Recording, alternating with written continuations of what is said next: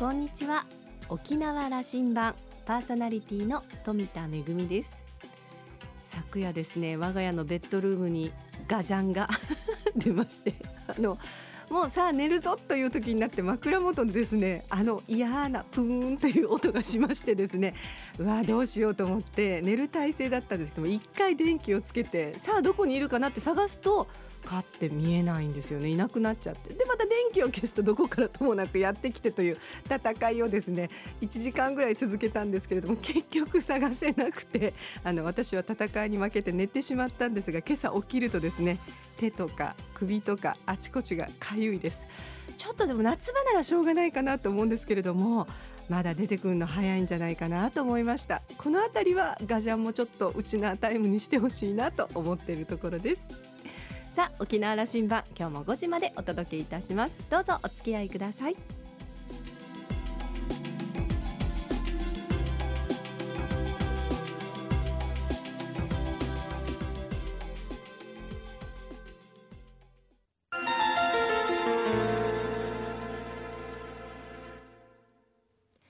那覇空港のどこかにあると噂のコーラルラウンジ。今週はククルビジョン代表の宮平貴子さんと私富田恵とのおしゃべりです。宮平貴子さんは那覇市のご出身。大学時代に映画作りに目覚めカナダの映画監督クロード・ガニオン氏に師事カナダでの映画修行を経て「アンを探して」で監督デビュー。この作品はシンガポールで行われたアジアンフェスティバル・オブ・ファースト・フィルムズで最優秀作品賞と最優秀監督賞の2冠に輝きました。2012年カナダとの共同制作カラカラはモントリオール世界映画祭で2冠。2013年タイえスイスとの共同制作「片 V」2014年には台湾との共同制作「百日告別」そして自身が監督を務めた「私の宝物」は京都国際子ども映画祭でグランプリを受賞しています。また子ども国際映画祭 in 沖縄紀宝を立ち上げるなど精力的な活動を続けています。それでは先週に引き続いての2人のおしゃべりをどうぞ。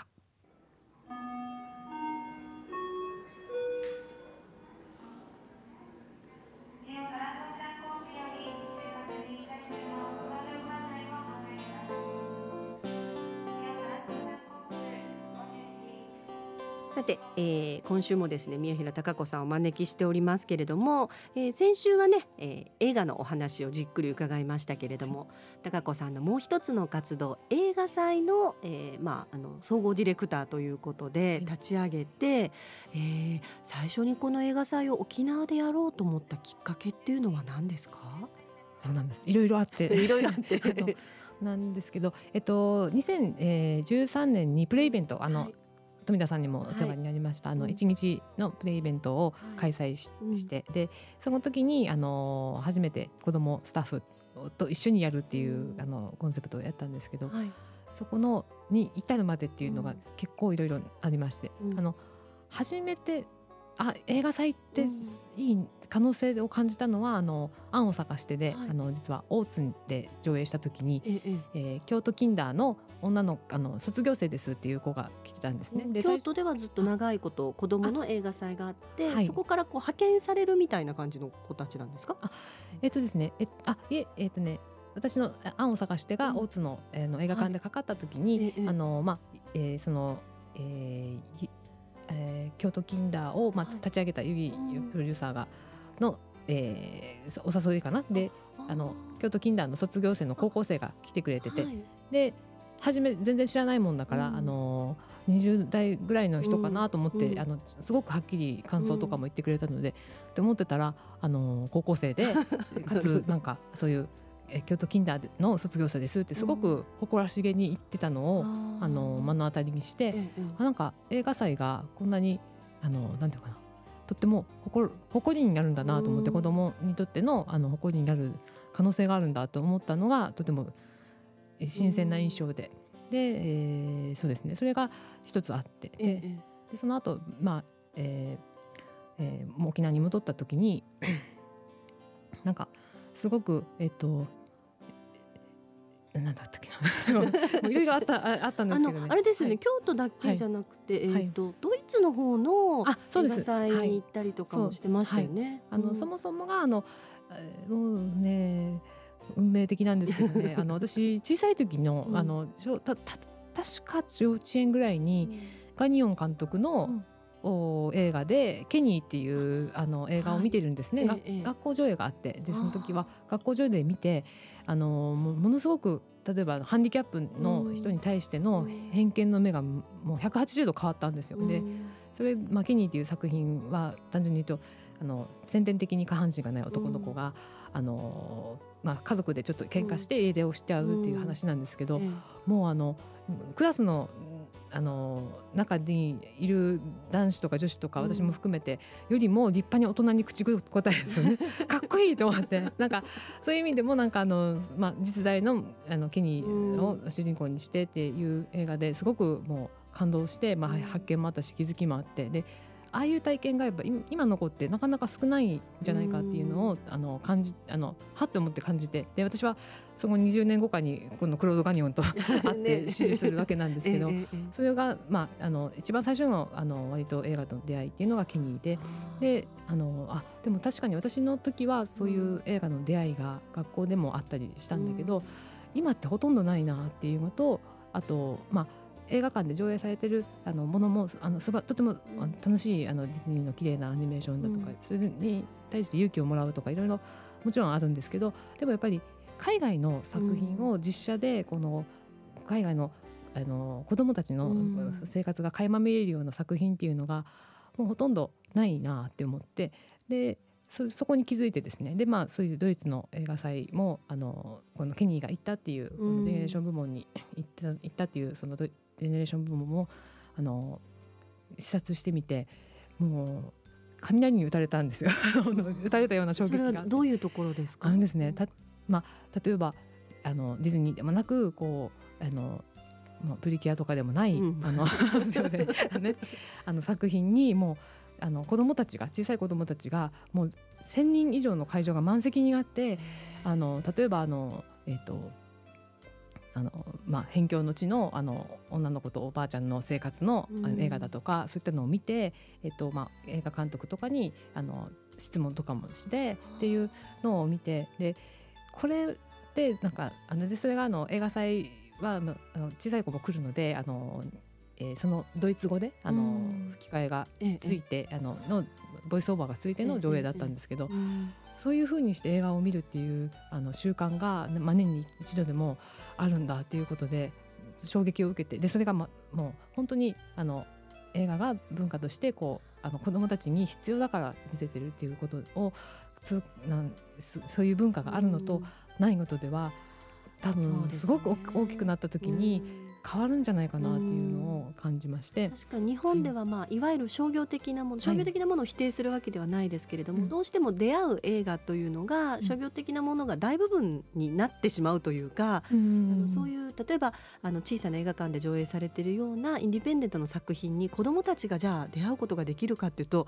それはなかなか機会ないですよね。確かにないね。ですね。なのであのそこはもう、まあ、もちろん日本ではなくなってきている、ファミリー映画っていう部分の,、うん。あのジャンルだと思うんですけどこれもう一回やっぱり復活させたいっていうのを思ったんですね。で、えっと、っていうのはやっぱりそ何が大切かっていうとやっぱ子供もあの映画って見た時に全部分かって説明大人もできないじゃないですか、ね。うん。でだけど心には届いててうん。何かを感じてるんですよね。なのでそれをやっぱり機会を奪うっていうのはやっぱ大人はしちゃいけないんじゃないかなとちょっと思って、思ったことも一つあって。でやっぱりあの子供の時ってやっぱり家庭科学校科っていう2つの、ねうん。ほとんど世界しかなくて。なので視野を広げるっていう意味でもあのこういう世界があるっていうのを実際に映画ってやっぱり一番映像と音っていう、うん。あの2つの,、そうあの感覚で見れるので、あのそこで、まあまあ、多分異文化の紹介だったりとかでそうするとあの何が起こるかっていうと、うん。あの異文化の紹介だけどやっぱり同じ人間だって感じるんですよね。あのうん。あのみあの行ったことがない国だけどあのである意味では小さい子はね初恋とかまだ体験してないけど、あの何かなんか、なんだろうこの気持ちっていうのを感じることができるっていうのは素晴らしいあの人生の疑似体験にもなるのでちょっとみなんかそういう機会をもう特に沖縄の子どもたちはなかなかね海外にあのみんながみんな行けることでもないし、ね。うん、あの見せたいなっていうふうに思ってはい、でもその、まあもともとはその映画を作る側、はい、その監督であったりプロデュース業と、その映画祭を立ち上げるっていうことって全く違うエネルギーが必要だなと思うんですけれども、そのまあプレイイベントから始まって、第1回第2回とこう回を重ねるごとに本当にあの充実してきてると思うんですけどもそこにそのまあ子どもたちに映画を届けるっていうだけではなくて子どもたちにも運営スタッフに携わってもらおうということでどんどんどんどん参加をしてもらうということをすごく大事にしている映画祭だなというふうに思ってるんですけれどもそこはどういう意図があったんですか、はい、そうですね。これはもう本当にあの、まあそもそも立ち上げのあの機会がやっぱりあの本当に大きなきっかけは2014年ぐらいにやっぱり沖縄の教育のあの、まあ、公教育も割とあの、えー、学力を上げようということに、うん、方針が転換になって文化事業とかがまた削られるということを聞きまして、ね、えー。あ私みたいな小学生どうするんだろうって本当に焦ったんですよ。あの私も学校行ったら漫画ばっかり描いて 見せて見ることが楽しみで唯一学校に行ったのに、うん、そういうのができなくなったらどうなるんだろうというのがすごく変に心配になって、うん、なんかそわそわしながら立ち上げ立ち上げそうと思ってやったんですね。であのまあえーと、でも確かにあのもう、えー、最初は立ち上げは一人だったかもしれないけどあの若狭公民館さんがもう一番最初の時から関わってくださって、やっぱりあのその意義にこう共感してくれるボランティアのスタッフさんがもう関わってくれてあの成長しているってことがあるんですね。で子供がやっぱりスタッフになるっていう意義はもう私大学時代に映画祭に関わったことで、もう本当に、まあ、映画が好きじゃないですか。だから、え好きなものを通すとちょっと細かい苦手なものっていうのがあんまり気にならなくなって、例えばいろんなことをしたんですよ。あの、本当にチケット売りだったりとか。あのあのそう司会とか。司会とか。それは合わないってすぐ感じてもやもうやめたんですけど。とにかくあの司会とかあのあの対あのまあ、別の映画祭では今村翔平監督とか大きな監督さんを呼んで対話対談をさせていただいたりとかそういうあのそういう司会はもうやめようと思ったんですけど。まあ、そういうのも含めてあのいろんなことに挑戦するっていうのがまずとてもあの大事だと思うんですね。ででそれがどうだったかっていうのは自分の中で決断していく。ん。でやっぱりいろんな経験をすることであの自分自身を知るっていうことにもつながるしあのあのなんていうのかな。適性と,、とかもあるしあのやっぱり好きなことを、でつあのつながるっていうことでとってもなんていうのかなそれまでは人間が苦手だった部分もあったりしたんですけど あのやっぱりあのなんていうかみんな好きな映画で、映画が好きだから集まってる人がいてっていう中で、あの世界がとっても広がった気がしたんですね。なるほどね。それをあの小さい時あの小中高の時とかにやってたら、人生変わったかもなと思ってそれをあのやりたいって思ったんです。いやなんか私もあのちょうどね私はあのね司会業をやってるのでちょっとあの子どもたちの司会にちょっとアドバイスをするみたいなことをさせてもらった時にすごく思ったのがやっぱりみんな前に出たいのでその表に出る司会のことあと影穴っていう後ろの方で表に出ないんだけどじっくり喋るっていう子たちがいてその時に一人あのちょっと恥ずかしがり屋の子で表には出ないんだけれども影穴をしっかりやりたいですっていうことで一生懸命練習した子がいてとっても良かったので褒めてあげたんですよ。本当に良かったすごく聞き取りやすくて上等ですみたいなことを言ったらそれがとっても嬉しかったみたいでお父さんにずっと「めぐみさんに褒められた めぐみさんに褒められた」って言ってたみたいででそのお父さんがわざわざ終わってから話しかけてきてくださってすごく引っ込み思案だったんだけど家に帰って本当に喜んでて今本当にいろんなことを頑張ってますとかって言われて。わあなんか子どもたちってなんてすごいんだろうと。この本当に短い2行ぐらいの文章なんだけれども、何度も何度も練習してても私もう見てて 涙が出そうに、で私もこんな気持ちで最初はやってたはずなのにってこう逆に教えられたようなところがあってあこういうふうに大人と子どもが本当に一緒にもの誰かが誰かに何か教えるとかじゃなくて一緒に何かをやるっていうことがこんなに大切なことなんだっていうのを私は本当に勉強させてもらった映画祭ですし、あのギフォーという映画祭で知り合った人とその後のこういろんなことにあの 自分のね舞台の方に発展していったりっていうこともあったりして、なんかそういうすごいあのいい出会いの場になってるなというふうに思ってるんですけど。あのまあずっとその映画祭の方を続けてきてあのどうですか？手応えというかこれまでたくさんの子どもたちも関わってくれてますし、うん、それからそこでまあいろんな作品も上映してあの来たわけなんですけれども、はい、これまで5年間の成果っていうのはどんなところだと思いますか？もうねあのー、もう本当財産だなあの、うん、人が育ってるなっていうのがすごく感じますね。うん、あの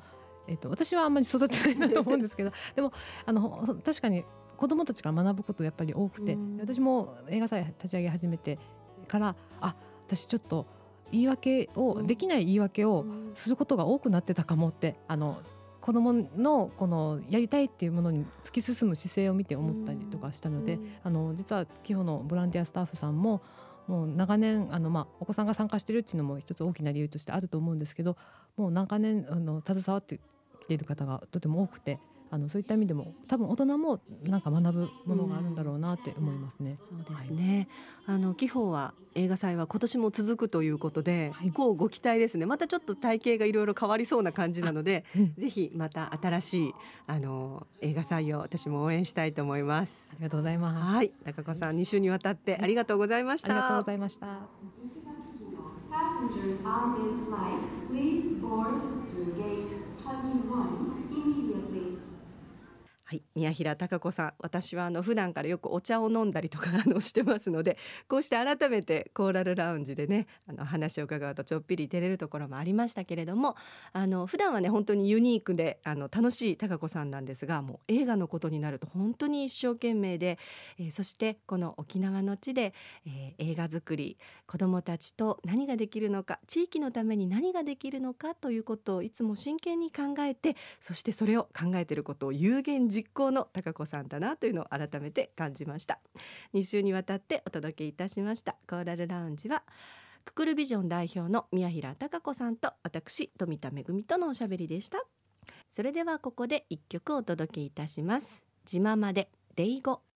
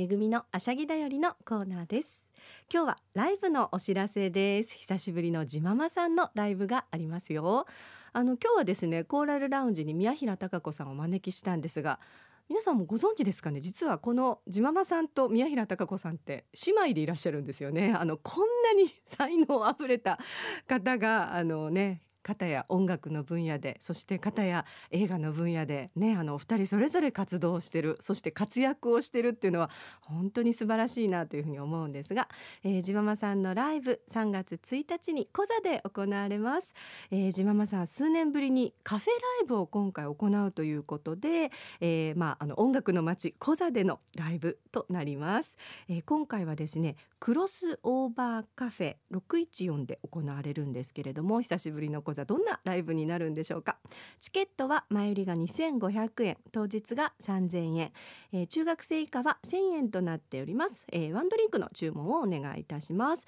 えー、前売り券そして、えー、お問い合わせはですねじまま .office.gmail.com にお問い合わせください、えー、今回はですねドン久保田さん率います、えー、トロピカルエクスプレスと一緒に限られた親密な空間で歌うライブになっているということです。私あのねあのよく映画祭とかであのジママさんがね高子さんの応援に来てくださってるところにあのお邪魔することがあるんですけれどもあの本当に姉妹仲が良くて ねあのそしてあの2人ともとってもあの個性的な2人だなというふうに思っています、えー、ジママさんの音楽もぜひお楽しみいただきたいと思います。3月の1日金曜日、えー、オープンが7時。スタートは夜の8時となっています、えー、沖縄市にありますクロスオーバーカフェ614でジママさんのライブ行われます。ぜひお出かけください。めぐみのあしゃぎだよりのコーナーでした。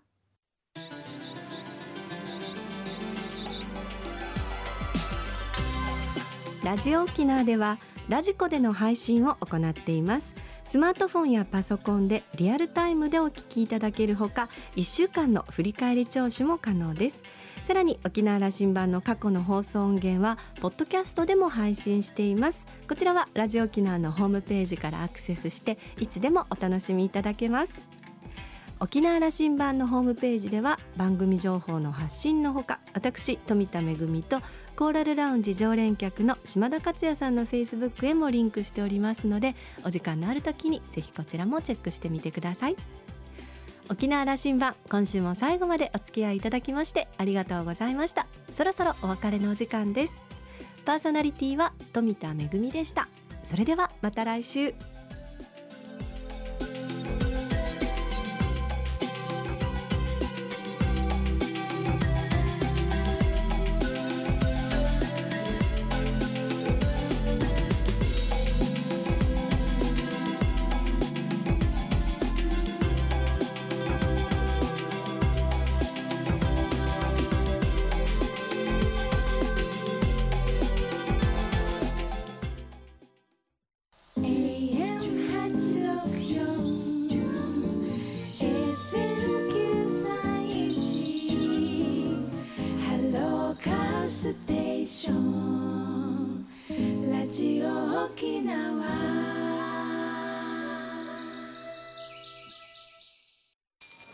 食店美容室お店を経営されている皆さん。キャッシュレス対応で売り上げアップしたい経営者のあなた。ご存知ですか？決済サービスエアペイカード電子マネー。QR ポイントの決済に対応。手数料は業界最安水準。0円で始められるキャンペーン中。お店の決済はエアペイで検索。リクルート。第30回新歌大賞公開審査会を3月3日日曜日午後5時より沖縄市ミュージックタウン音市場で開催します。料金は前売り1500円当日券は2000円。チケットのお求めは沖縄市ミュージックタウン音市場キャンパスレコード。詳しくはラジオ沖縄まで。5時をお知らせします。JOXR